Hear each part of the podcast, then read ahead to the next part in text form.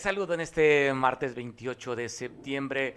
Hoy se recuerda a, te digo la fecha, porque de repente nos fallan los cálculos, a 27 años del asesinato de José Francisco Ruiz Macié, que en hace unos minutos se dio una conmemoración para recordarlo en una estatua que está aquí en la Avenida Solidaridad en Acapulco.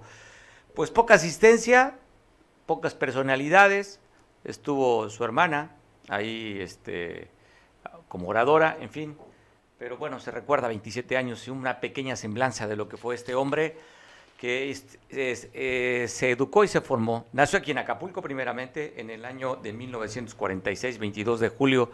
Su carrera la hizo en la Universidad Nacional Autónoma de México, en la UNAM. Se fue a, a Inglaterra a estudiar un posgrado allá.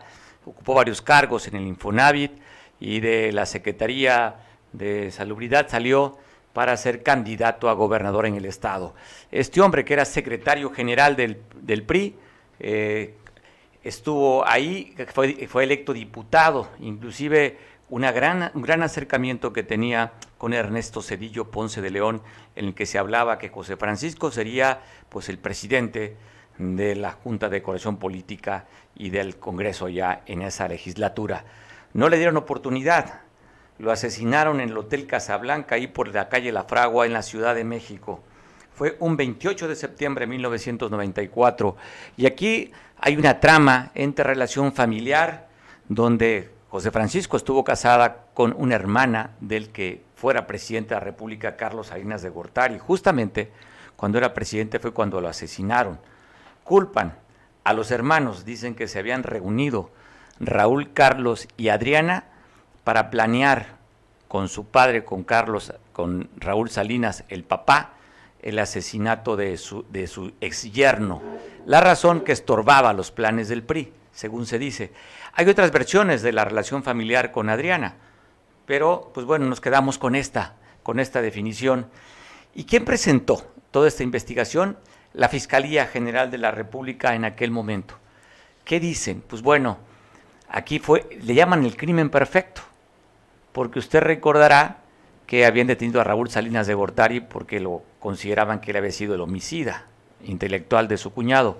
No le pudieron comprobar porque se dice, de acuerdo a la investigación de la Fiscalía o de la Procuraduría en aquel entonces, había contratado a su compadre, eh, Muñoz Rocha, el diputado, para que hiciera la chambita.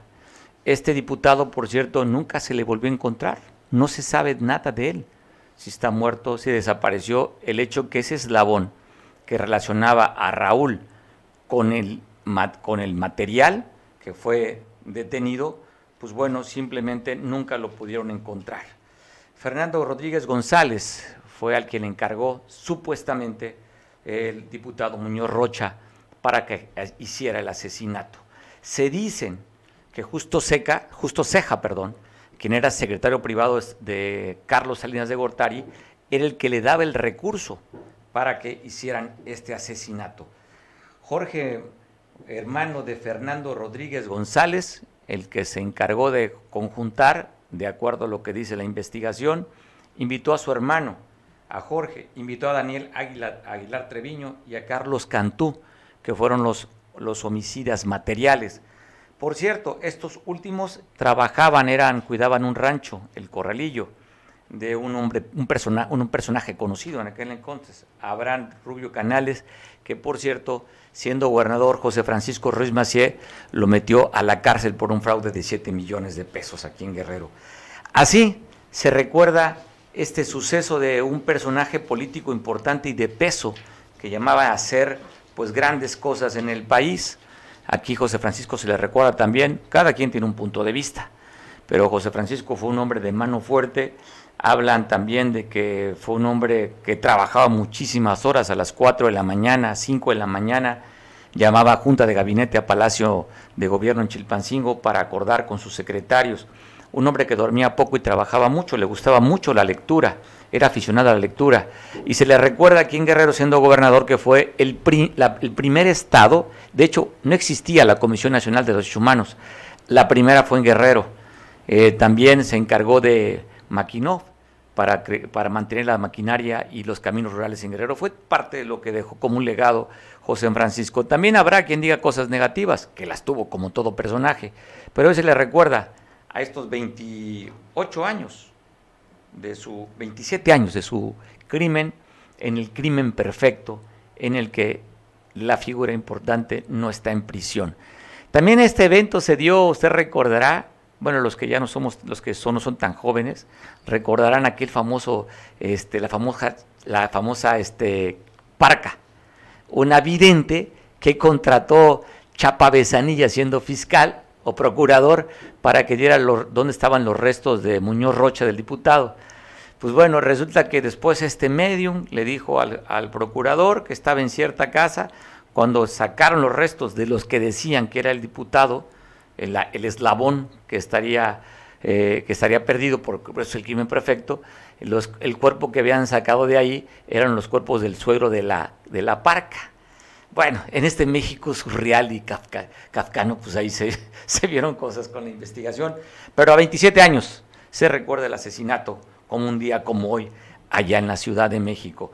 Y mira, te quiero pasar un video de unos policías en la Ciudad de México para reconocerle, porque normalmente no tenemos una buena impresión de los policías, y menos los policías municipales, pero cómo arriesgan su vida en este evento, vea, se meten a una casa que está quemándose para rescatar a una persona. El video es de reconocer y aplaudir, aplaudir a estos policías que sí son muy celosos de su deber.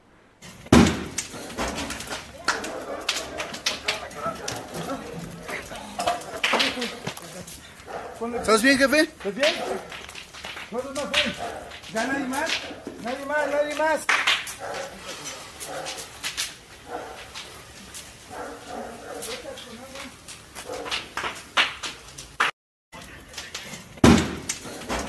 Después que hace unos días, habían eh, siete años se habían dado de la desaparición de los 43 normalistas de Otzinapa, pues han circulado imágenes, documentos. Yo te quiero compartir un video donde aparece el que era el director de la agencia de, de, la AIC, agencia, era una agencia de, del crimen. Ahorita recordar el nombre. Tomás Zenón, que se encuentra prófugo de la justicia, está en Israel. Era el jefe de esta agencia criminal eh, y donde este mismo personaje, Tomás Cerón o Tomás Sembrón, también le dicen porque dicen que fue el que sembró las bolsas en el río eh, San Juan allá en Cocula, pues bueno, ahí estaba en uno de los interrogatorios del Cepillo, uno de los eh, integrantes del grupo criminal Guerreros Unidos. Te comparto este video que está circulando en redes sociales. Señor para que no todo nos platiques bien vamos a como nos platiques así como cheque y todo eso. Ya viste los videos, ya digo, él, y tú dijiste que iba tranquilo haciendo lo que lleva. Sí, entonces, no dando agua. Pásame una botella de agua. Entonces, pediste tranquilo, fue tranquilo y este, respetamos. ¿Ya estás? Entonces, pues, si, que te diga todo lo que necesitas y que me final que no te va a para que lo vean los ojos. No, no me avisas, digo, porque quedamos que sí y tranquilo, ¿no? No. Entonces, este, para que lo pongan a disposición, ¿no? Que tenga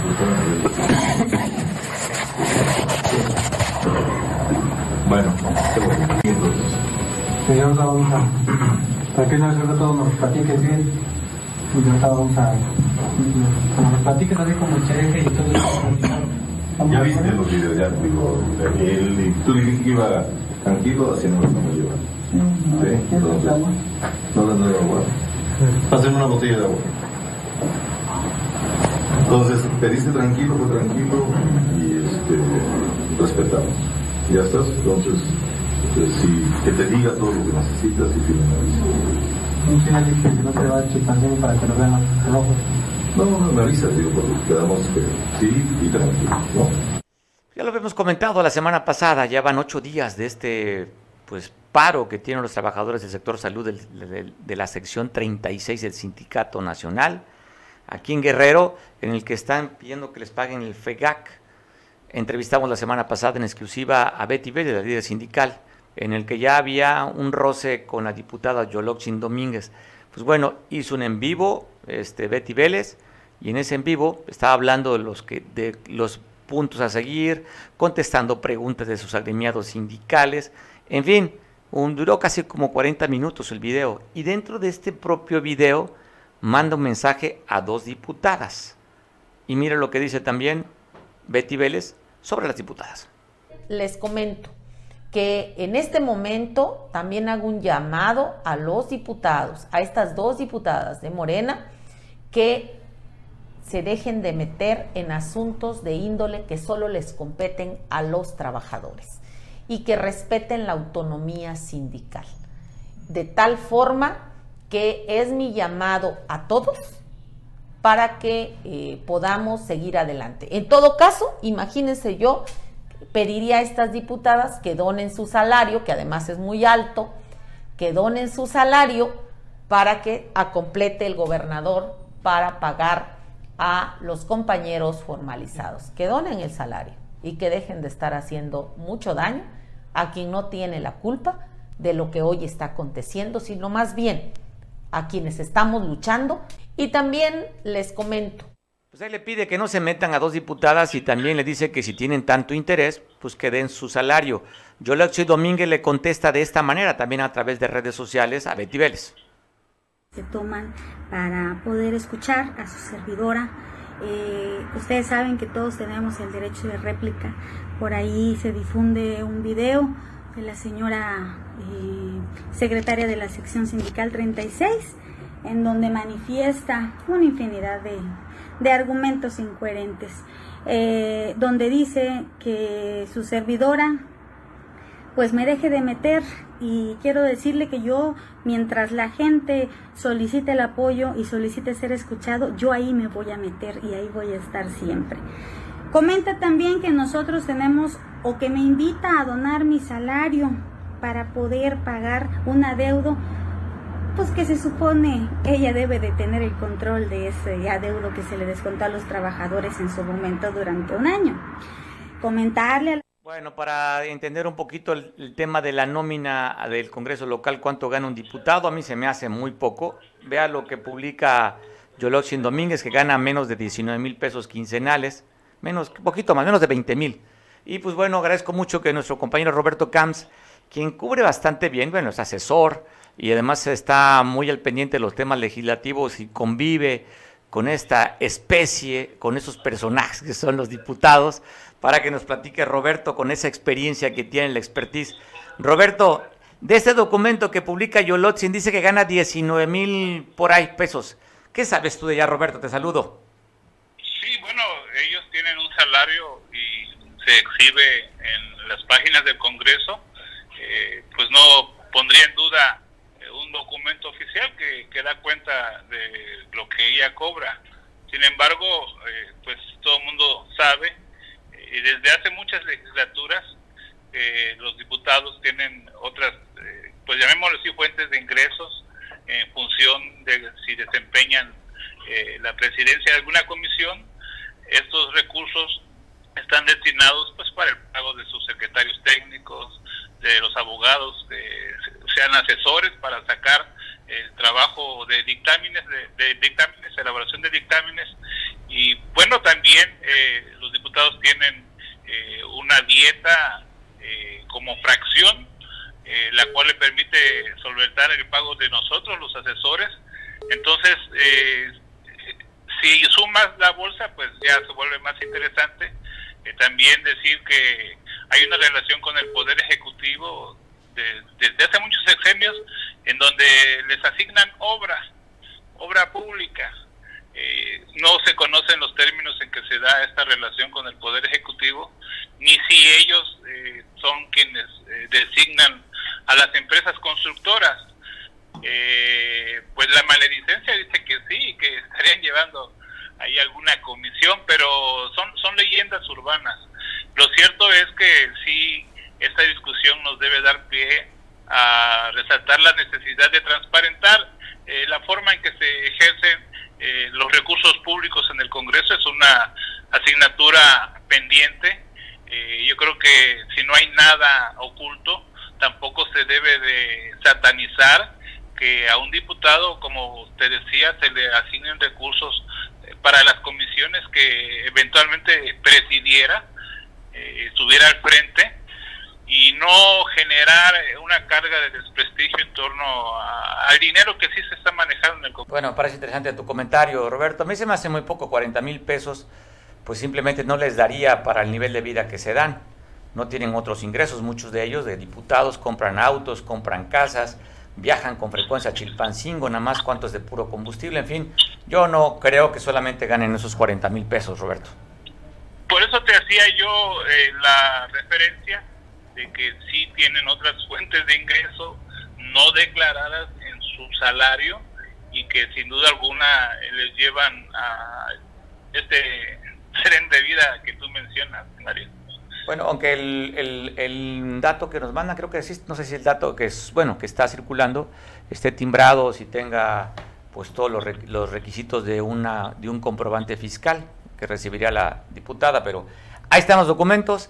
Ahí está la cifra que dice que gana también este Betty Vélez, 77 mil 185 pesos ganaría Betty, pues el doble prácticamente lo que ganaría la diputada. Pues ahí está la controversia, Roberto. ¿Cómo van los trabajos? Eh, eh, esto, esto, se pone bueno, sin duda alguna, que esta legislatura eh, seguramente nos dará mucho que comentar. Hay el propósito de convertirla en un parlamento abierto que no es solamente abrir eh, el recinto legislativo a la participación de la sociedad civil, sino informar plenamente del trabajo legislativo y el tema de las finanzas también se debe de transparentar. Eh, esperemos que esta 63 legislatura eh, recorra esa ruta y podamos discutir ya con mayores elementos lo que hoy estamos pues prácticamente suponiendo. Pues bueno, Roberto, ¿cómo van, cómo van las comisiones? ¿Ya quedó todo planchadito en comisiones? Están en la negociación. Tengo entendido que el proyecto es que a los grupos parlamentarios eh, repitan las que venían presidiendo en la 62 legislatura, eh, que todavía no se cierra el resto de comisiones. Y bueno, fue esto lo que dio pie a que se pudiese eh, nombrar la Junta de Coordinación Política un acuerdo inicial de reparto de comisiones. No se ha hecho, no se ha dado a conocer de manera formal, pero sí te puedo anticipar que como viene perfilado, es que repita eh, la los grupos parlamentarios presidan las comisiones que venían presidiendo en la 62 legislatura, Mario. Ese, ese es el acuerdo político. Va a estar bueno, Roberto. Pues las importantes se va a quedar Morena, siendo mayoría en el Congreso, seguramente. Pues ni tanto. No, no se queda con presupuesto. En la de Hacienda y la de estudios jurídicos, puntos constitucionales, eh, cultura, eh, examen previo, eh, protección civil, no sé si repita, creo que hay muchas que sí son muy importantes y, no necesariamente eh, las tendría Morena, ¿eh? te, lo anticipo también. Que eso se comentó, que a Morena en la pasada legislatura los chamaquearon y les arrebataron tanto PRI como PRD. PRI tuvo la de justicia, por ejemplo, y que es una eh, comisión que desahoga asuntos fundamentales en la vida del Congreso.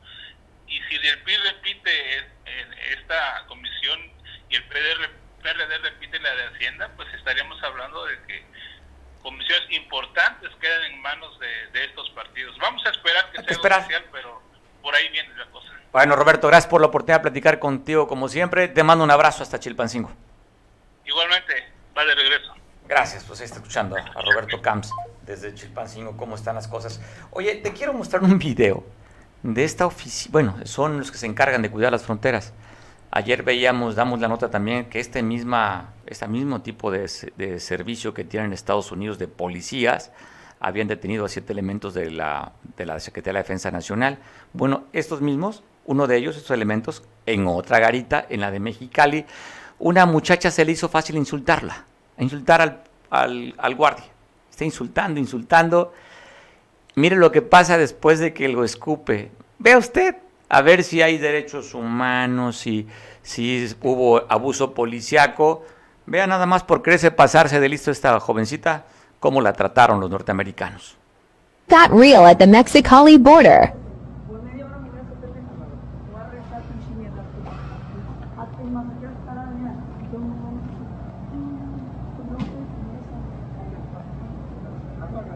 A mí me vale ver, Daniela, lo que te estoy diciendo que tú sabes muy bien. que Estás enojado que la Daniela es que no está gorda y lo que tengo que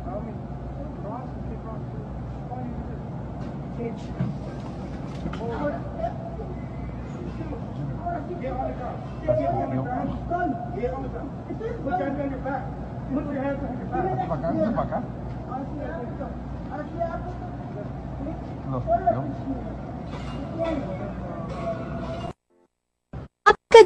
Está bueno, ¿verdad? Para que ahí sí, ahí sí tenemos que tener mucho respeto y cuidado porque hay ni modo que reclamemos. El día de ayer se dio a conocer también, cambiando de nota, eh, un nuevo grupo parlamentario en el Senado, cinco senadores, se salen algunos del Morena, otros del PAN, para crear un nuevo grupo político dentro de la Cámara de Senadores, para poder entender cómo es que funcionan dentro del Senado los grupos parlamentarios, pues sabemos que son cinco que tendrían que tener. Pero ¿qué dice? ¿Qué dice la propia ley? Si se permite o no, pues para poder entender habría que hablar con un senador. Yo agradezco mucho que me tomen la llamada senador por Guerrero, Manuel Añorbe Baños, para que nos platique, nos ilumine, nos dé luz sobre este tema de lo que está sucediendo allá en la Cámara Alta en la Ciudad de México. ¿Cómo está, senador? Buena tarde, saludo. Mario, me da gusto saludarte a ti y a tu amplísimo auditorio, a mis paisanos y paisanas de Guerrero. Y efectivamente aquí estoy en el Senado de la República, está iniciando la comparecencia de Marcelo Ebrard y empieza la ronda de, de preguntas para que él pues, obviamente le dé respuestas en los temas que te adelanto, pues están en el ámbito nacional, la crisis de los migrantes haitianos, cómo está, queremos escucharlo de viva voz. Perdón que me te cambie un poco. No, no, no, me parece formidable, pues digo, es el tema de ahorita. Oye, das dando la nota, lo que se va a publicar mañana, nos estás comentando tú ahorita. Te lo estoy dando en este momento, obviamente la relación bilateral entre los Estados Unidos y México, ¿no? Cómo está realmente, más allá de la felicitación por la consumación de la independencia con el gobierno de Biden y de Andrés Manuel López Obrador, eh, el, tema de, reforzar más el, paso humanitario por los migrantes de Centroamérica eh, y, las aportaciones económicas que se le han dado a, Nicaragua particularmente y algunos países vecinos de Centroamérica y el programa de sembrado sembrando vidas que no lo acepta todavía el gobierno americano para poder arraigar a, muchos eh, pues en este sentido centroamericanos perdón que pues siguen con sus caravanas y el éxodo es muy fuerte rumbo a los Estados Unidos.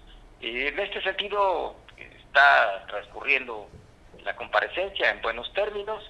Vamos a ver exactamente hasta en qué tono termina. Aquí yo te lo a repetir, el grupo parlamentario del PRI no es un grupo opositor histriónico o ofensivo, pero pues queremos respuestas eh, más que evasivas y para eso viene a comparecer Marcelo Ebrard.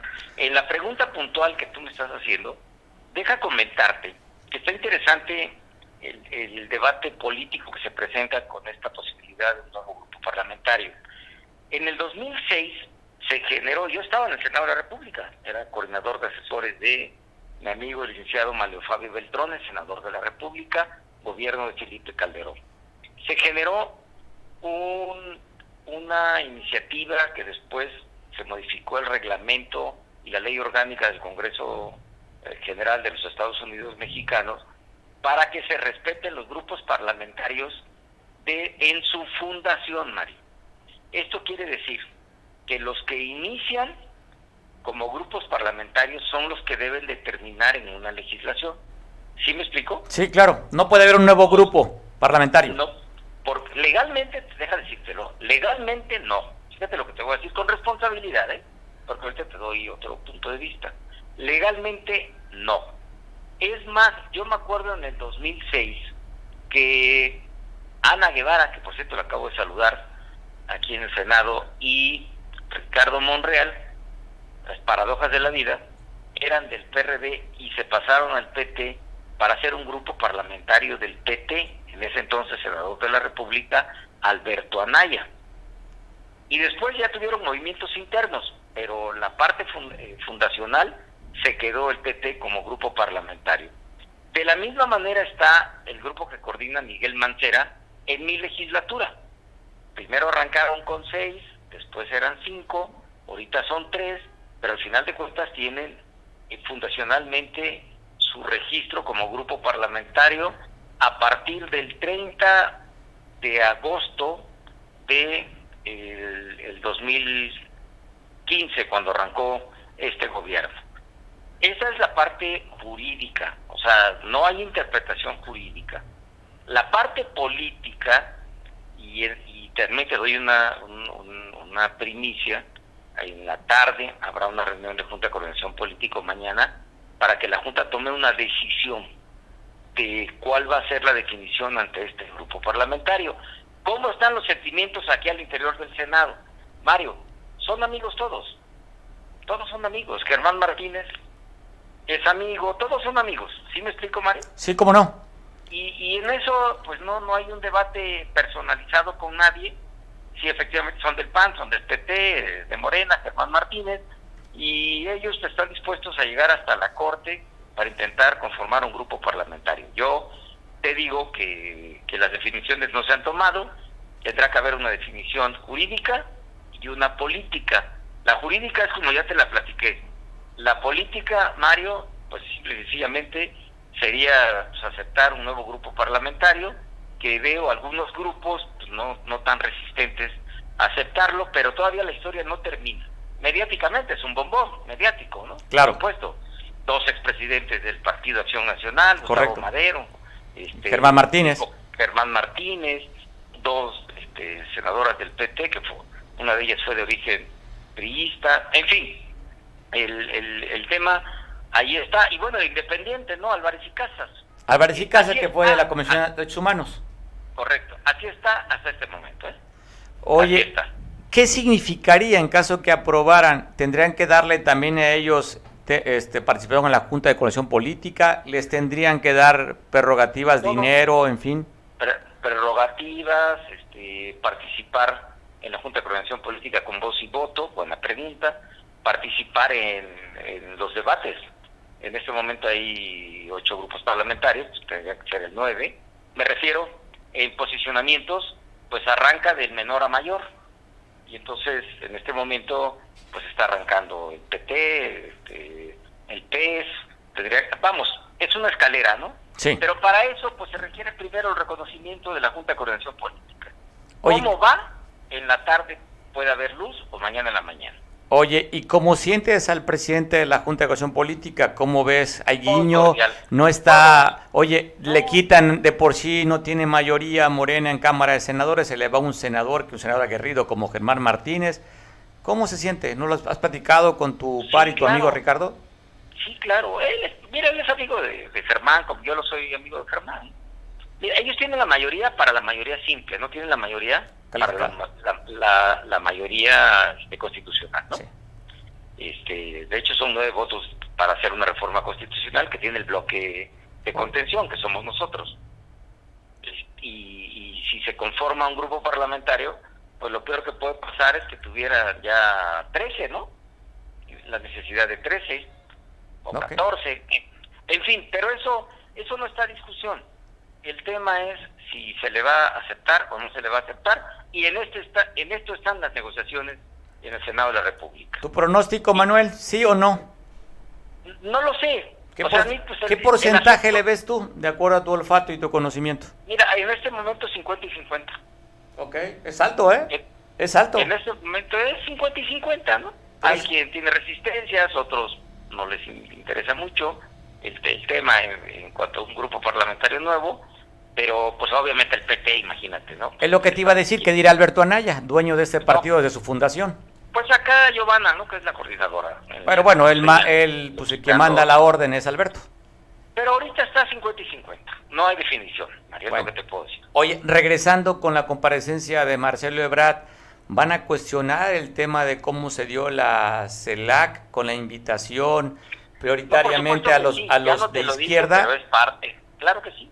Pues la visita de sátrapa de Maduro, ¿no? No es algo que se deba estar este, festejando, pero, pero bueno, él seguramente va a contestar que fue en el marco de la CELAC. Oye, pues, no, no, es, lo mismo preguntarle a que él conteste. claro. que, te dice, oye, ¿y cómo recibieron ayer en, en, en Cámara de Senadores pues, un mensaje, lo siento, desabrido, desangelado, sí, político de Joe Biden para México en esta consumación de la independencia. ¿Tú cómo lo sentiste, Manuel? No, amable. Yo en lo personal no puedo hablar por todos, pues amable, ¿no? Porque una, oye, una cosa es, es decir, estamos juntos o estamos muy cercanos, a decir que hay un afecto. Yo con mi vecino estamos muy cercanos, pero me cae en el hígado y le caigo en el hígado. Y somos los más cercanos. Pues, a ver, eh, es, la relación bilateral que nos debe explicar ahorita Marcelo Ebrard. Seguramente esa y otras preguntas van a... Están, están este, ya generándose en esta comparecencia. Oye, y cuando el presidente... Si lo permite, yo te hago después una, una síntesis. Pues mañana. Con gusto. Mañana, oye Manuel, y te comento, digo, todo lo que se ha dicho con el presidente ayer, distingue su relación con Vladimir Putin, que se preocupó por su estado de salud cuando él tuvo COVID. O sea, hay una distinción. También tuvo en su momento, Trump le mandó una un efectivo saludo al presidente ¿eh? cuando tuvo COVID. Pero, oye, pero no era Joe Biden, ¿eh? No, no, pero no era Biden el presidente. Era, Trump. Era Trump, que era, que era diferente nuestra relación con Donald Trump y Joe Biden, ¿eh? era, era otro, otra relación. Pues mira, para eso está el canciller, para acá adelanto vísperas. Pues bueno. Si mañana me echas un grito, te hago una síntesis. Órale. Que digo ahorita Marcelo, ¿sale? Me encantaría platicar contigo también el tema de la OEA, en fin, ¿qué dice, a ver, el, este, qué dice el, el nuestros Todo esto va a salir Perfecto. Todo esto va a salir. Bueno. Porque además yo te adelanto algo, es un fracaso eso de querer quitarlo, ¿eh? Fue un fracaso. Punto. Pero bueno, no adelantemos vísperas. Mañana te doy mi punto de vista ya en base a lo que diga Marcelo. Mañana te volvemos a llamar, Manuel. Sale. Muy amable, gracias. Te dejo trabajar. Oye, te dejo trabajar por lo que te pagamos. Abrazo. Aquí estoy, aquí estoy. Déjame escuchar para que entonces sí me reclames. Órale, pues abrazo. Dale. Que estés bien. Mario. Hasta luego, bye. Gracias, Mario. Bye, Pues ahí está el senador hablando sobre este tema pues bueno, hablamos no nada más de la carta, habló también de la comparecencia que mañana se comprometió con ustedes, no conmigo, dar una síntesis, una crónica de lo que va a pasar, lo que suceda hoy con Marcelo Ebrard, por cierto, personaje, personaje Marcelo, porque ya sabe que la carrera presidencial, uy, se destapó una de las corcholatas del presidente de la República, también que fue destapado en varias ocasiones, y que por cierto aquí en Guerrero, quien encabeza la la carrera presidencial por Marcelo Ebrard sería Luis Walton, el empresario, y anda haciendo reuniones, eventos, en fin, ya encarrerado para el 2024 este Marcelo Ebrard va a estar ahí, a ver cómo le va en esta aduana en Cámara de Senadores. Va a ser interesante también cuando otro de los que a medio destapar, porque nunca dijo su nombre, el destapador, solamente se refirió a un coordinador, ¿no? De una de las cámaras, nunca dio el nombre, pues también estaría dirigiendo ahorita los trabajos allí en Cámara de Diputados. Si no dirigiendo, pues no es el presidente, que es Olga Sánchez Cordero, pero pues quien es el órgano más poderoso en Cámara de Senadores es la Junta de Corrección Política, y ahí le encabeza otro que dijo ayer, hoy estoy en mi mejor momento de lucidez y de experiencia, yo voy a aparecer para el 2024. Ya la cantó, no es la primera vez Ricardo Monreal, hoy fue más enfático ya se reunió hace unos días también con Marcelo Ebrard allá en Zacatecas en la toma de protesta de su hermano David. Se tomaron la foto, eh, Marcelo Ebrard y, Ricardo Monreal. Si vas tú te apoyo, si voy yo me apoyas, no hay bronca, pero también Ricardo se reunió con Claudia Sheinbaum para decirle, pues aquí estamos, ¿no? Llevamos la fiesta en paz y los tres son los apuntados para el 2024 de parte de Morena. Dudo que salga algún otro por ahí, ¿no? Aunque el presidente destapó a varios. Pero pues de acuerdo a las preferencias, que puede cambiar. La última encuesta que hizo el Reforma a nivel nacional, Claudia Sheinbaum está tres puntos arriba de, Marcelo Ebrard y Ricardo Monreal más abajo de ellos dos. Así es que así está la carrera para el 2024 y pues bueno, ahí estamos hablando hasta Cámara de Senadores, usted escuchaba, está compareciendo Marcelo Ebrard. Oiga, y hablando también de temas de inconformidades, ¿no? aquí no paran en Acapulco. Hay gente que sigue inconformándose porque no les llega todavía el agua.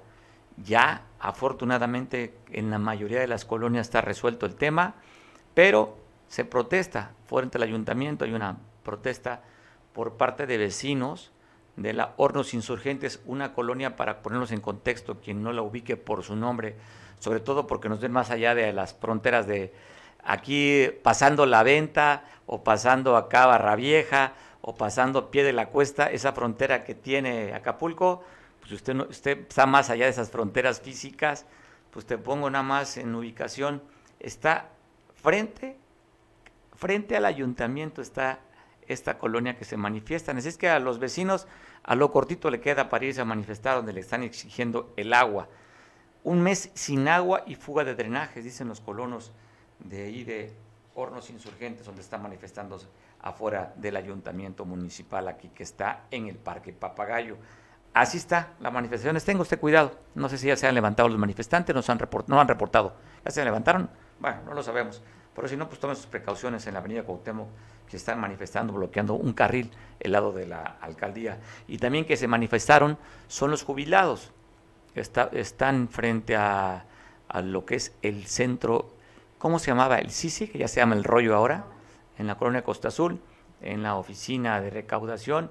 Ahí fueron una veintena más o menos aproximadamente de trabajadores jubilados en el que pues están reclamando que les den la lana al ISPEC para que les puedan pagar, que les deben unas quincenas. Es un tema complicado, un tema que se requiere dinero y que ya hemos visto cómo se han manifestado en Chilpancingo, es una gran marcha los trabajadores eh, jubilados del ISPEC, donde reclaman que les paguen sus salarios. Así es que otra manifestación, fueron poquitos ahí, pero hablan que creo que es de la sección 4, los que se fueron a manifestar allí afuera de las oficinas de recaudación, allí frente, allí frente al CICI, frente al rollo, ahí están esas oficinas de recaudación. Y te voy a poner, poner un video de este personaje mediático, el, ¿cómo le decían? El canallín, ¿cómo? Pillín canallín, Ricky Riquín canallín, pues bueno, está sacando, está amenazando que va a mandar un, pues no sé si sea serie, ahora que están de moda las series, o una miniserie va a mandar Ricky Riquín canallín, pero te voy a poner una de ellas en la que está diciendo que pues hubo una tranza ahí con Odebrecht, que regresen los 10 millones de dólares que recibió de Odebrecht, el otro que imputado que está en su casa descansando, Emilio Lozoya. Entre Lozoya y López Obrador. Y ese sí que es un pacto fuchicaca por donde quiera que lo veas. Mira, está comprobado que Emilio Lozoya, exdirector de Pemex, recibió 10 millones de dólares de la empresa Odebrecht. O sea, debería estar en la cárcel y debería regresar el dinero. Pero hizo el pacto con López Obrador. O sea, lo dejaron en libertad y lo están dejando quedarse con el dinero. Pacto perverso entre Lozoya y López Obrador. Y ese sí que es un pacto fuchicaca por donde... Editamos para no chutarnos la imagen de, de Ricky Riquín, simplemente pues el tema de peso, ¿no? Los 10 millones de dólares que dijo Odebrecht. Es más, lo dijeron Odebrecht a quién habían dado esa lana, después dijeron, porque en campaña Emilio Lozoya era el del PRI a nivel internacional. O sea, hay una cartera a nivel internacional dentro del Comité Ejecutivo Nacional del PRI y esta la ocupaba Emilio Lozoya.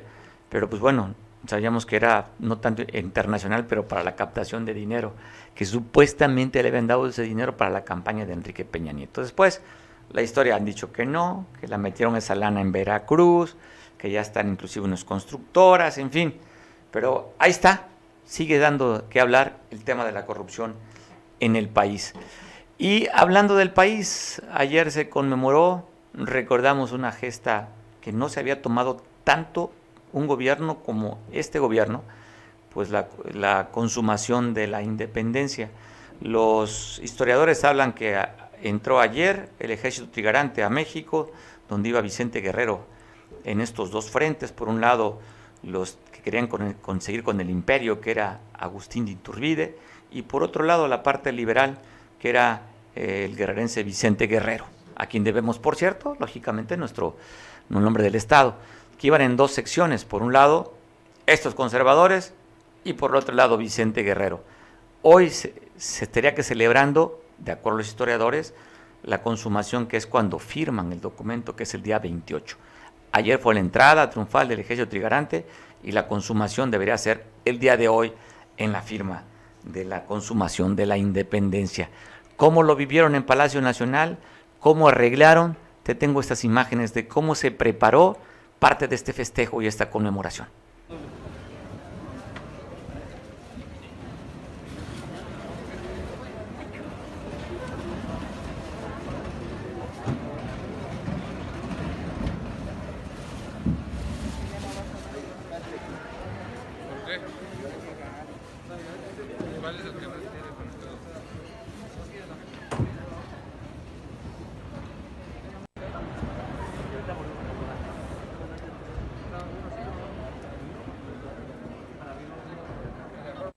Mire esta joya que hicieron una canción especial para este evento con un mariachi de la Defensa Nacional. Hicieron también eh, los bailables, la coreografía de esta canción que la quiero compartir contigo porque merece la pena volver a recordar de dónde venimos, quiénes somos. Porque quién sabe a dónde vamos.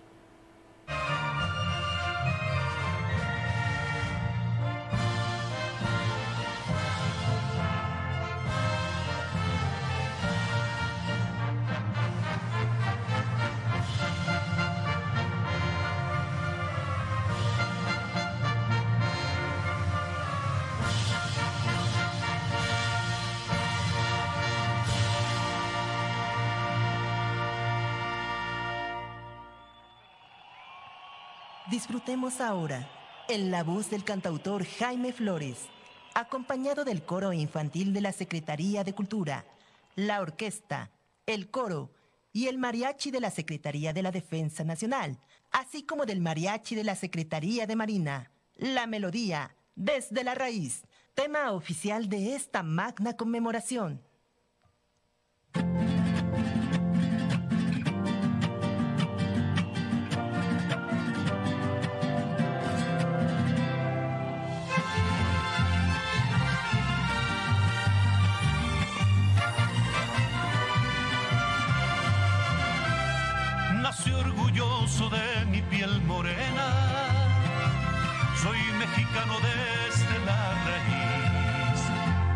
Soy fruto de la miel de la colmena, del sabor a hierba buena del frijol y del maíz.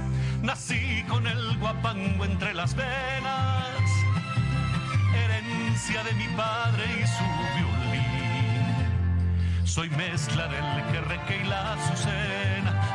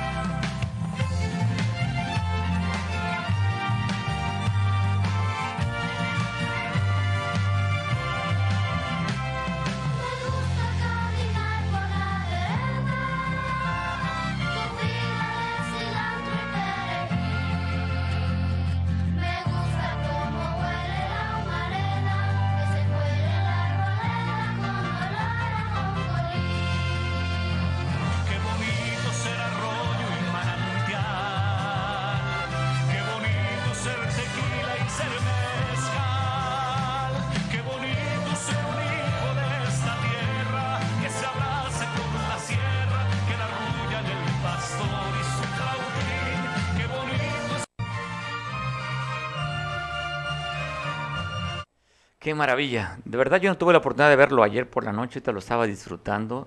Ahora sí, la 4T se lució, echó la casa por la ventana, la 4T. Son nuestras raíces, eso somos, una raza de bronce, decía Amado Nervo. Y sí, hay que sentirnos orgullosos de lo que somos. Oye, y parte del discurso también que dio el presidente de la República mandó algunos reconocimientos y uno de ellos lo mandó a Papa Francisco. cometidos en el pasado, que han sido, cito textualmente, muy dolorosos. Y al mismo tiempo recuerda que el padre Hidalgo tomó del santuario de Atotonilco la imagen de la Virgen de Guadalupe como símbolo de lucha y de esperanza. Tenemos buenas relaciones con la Iglesia Católica, gracias en mucho a que el Papa Francisco es un verdadero cristiano, un defensor de los pobres. Con motivo de esta conmemoración, ha enviado una carta a los católicos de México, en la cual, con profunda humildad, reconoce los errores cometidos en el pasado, que han sido, cito textualmente, muy dolorosos. Y al mismo tiempo recuerda que el padre Hidalgo tomó del santuario de Atotonilco la imagen de la Virgen de Guadalupe como símbolo de lucha y de esperanza. Tenemos buenas relaciones con la Iglesia Católica, gracias en mucho a que el Papa Francisco es un verdadero cristiano, un defensor de los pobres. Con motivo de esta conmemoración, ha enviado una... Bueno, fue parte del discurso también. Reconoció al presidente Vladimir Putin que estuvo al pendiente de su salud y también recordó del video que mandaron desde la... Es, es- no es base espacial, ¿cómo se llama? Ah, cuéntame. Estación Espacial Internacional, donde los, los eh, astronautas rusos mandan una felicitación por también por la independencia de México.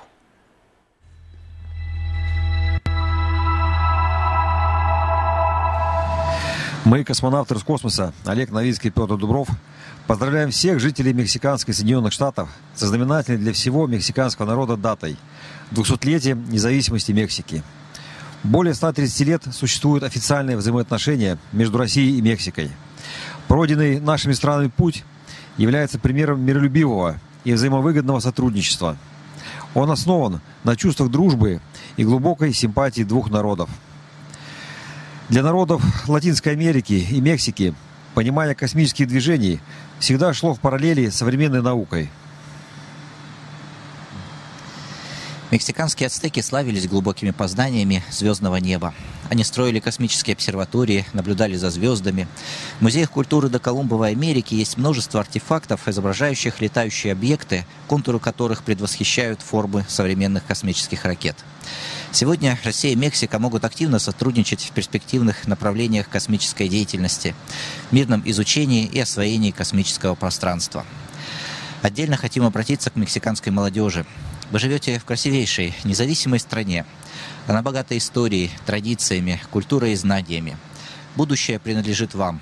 Сегодня вы частица нашего будущего. Космических вам высот, успехов и творческих удач. От всего сердца поздравляем сегодня всех с праздником, с Днем независимости Мексики.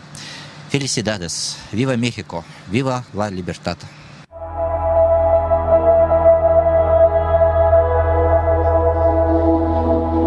Presidente también reconoce la atención que ha tenido Vladimir Putin. Así lo dijo en el discurso de esta de esta evento tan importante y que le echaron muchas ganitas, por cierto.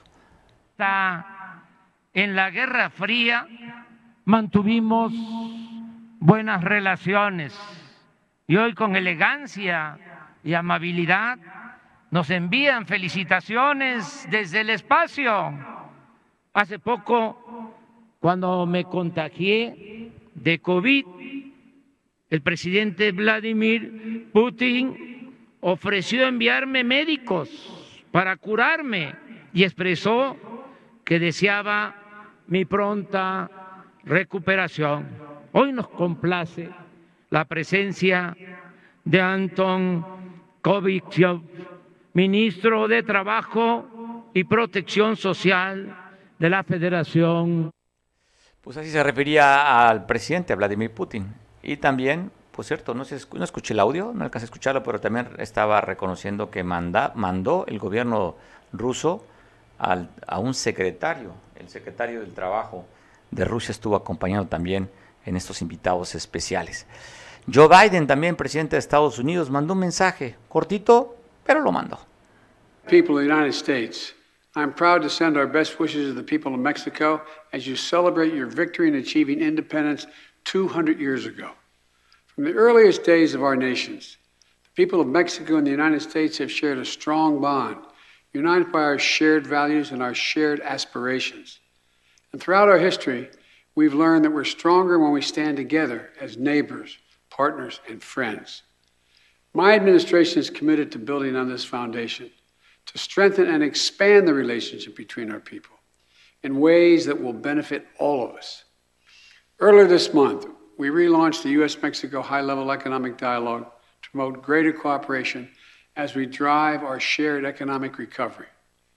And I'm pleased, I'm pleased that our new ambassador to Mexico, Ken Salazar, a proud Mexican American, a respected leader and a public servant, and my really good friend, has arrived in time to join these celebrations.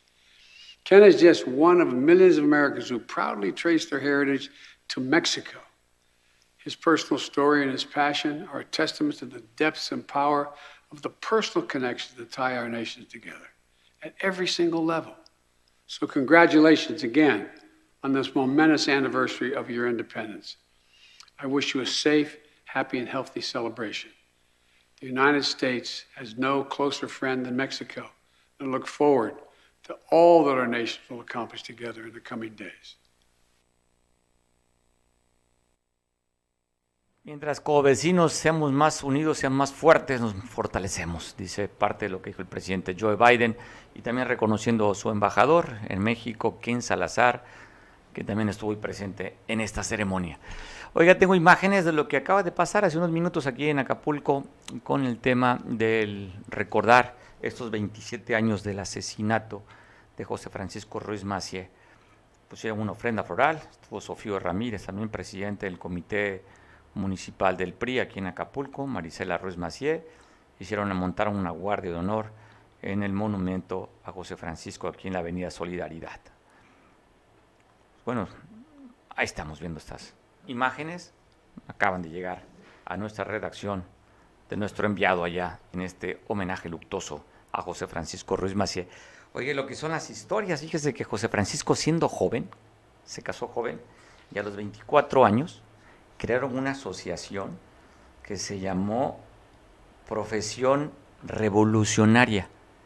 Esta asociación la crearon el 26 de marzo de 1971.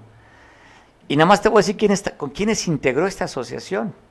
Estaba Carlos, su, cu- su cuñado, el que fue presidente de México, Carlos Díaz de Gortari, Emilio Lozoya, papá de hoy el que está detenido, que también lleva el mismo nombre, Emilio, y también estuvo ahí con Manuel Camacho, quien fuera jefe de gobierno, y después y quisiera formar a su propio partido, en fin, Manuel Camacho que fuera pues líder también de Marcelo Ebrard.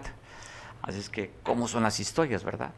Pero bueno, a 27 años del asesinato se recuerda a José Francisco Ruiz Macié.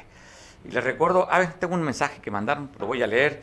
Dice Reyes Mechita, dice, pues que se investigue a los diputados de Morena cuánto ganan y que no se hagan las víctimas que ganan poco. Se está mandando que se investigue cuánto gana un diputado.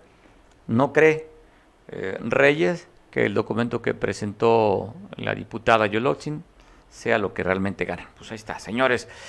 Te recuerdo que mañana nos vemos a las 2 de la tarde. No hagas compromisos, no hagas planes y si los tienes, cancélalos para que tú y yo podamos platicar aquí espacio de una hora. No es ni mucho, hombre. Una horita nada más y te enteres de lo que sucede en México, en el mundo, en tu colonia y pues lo que te interesa a ti, pues mantenerte informado.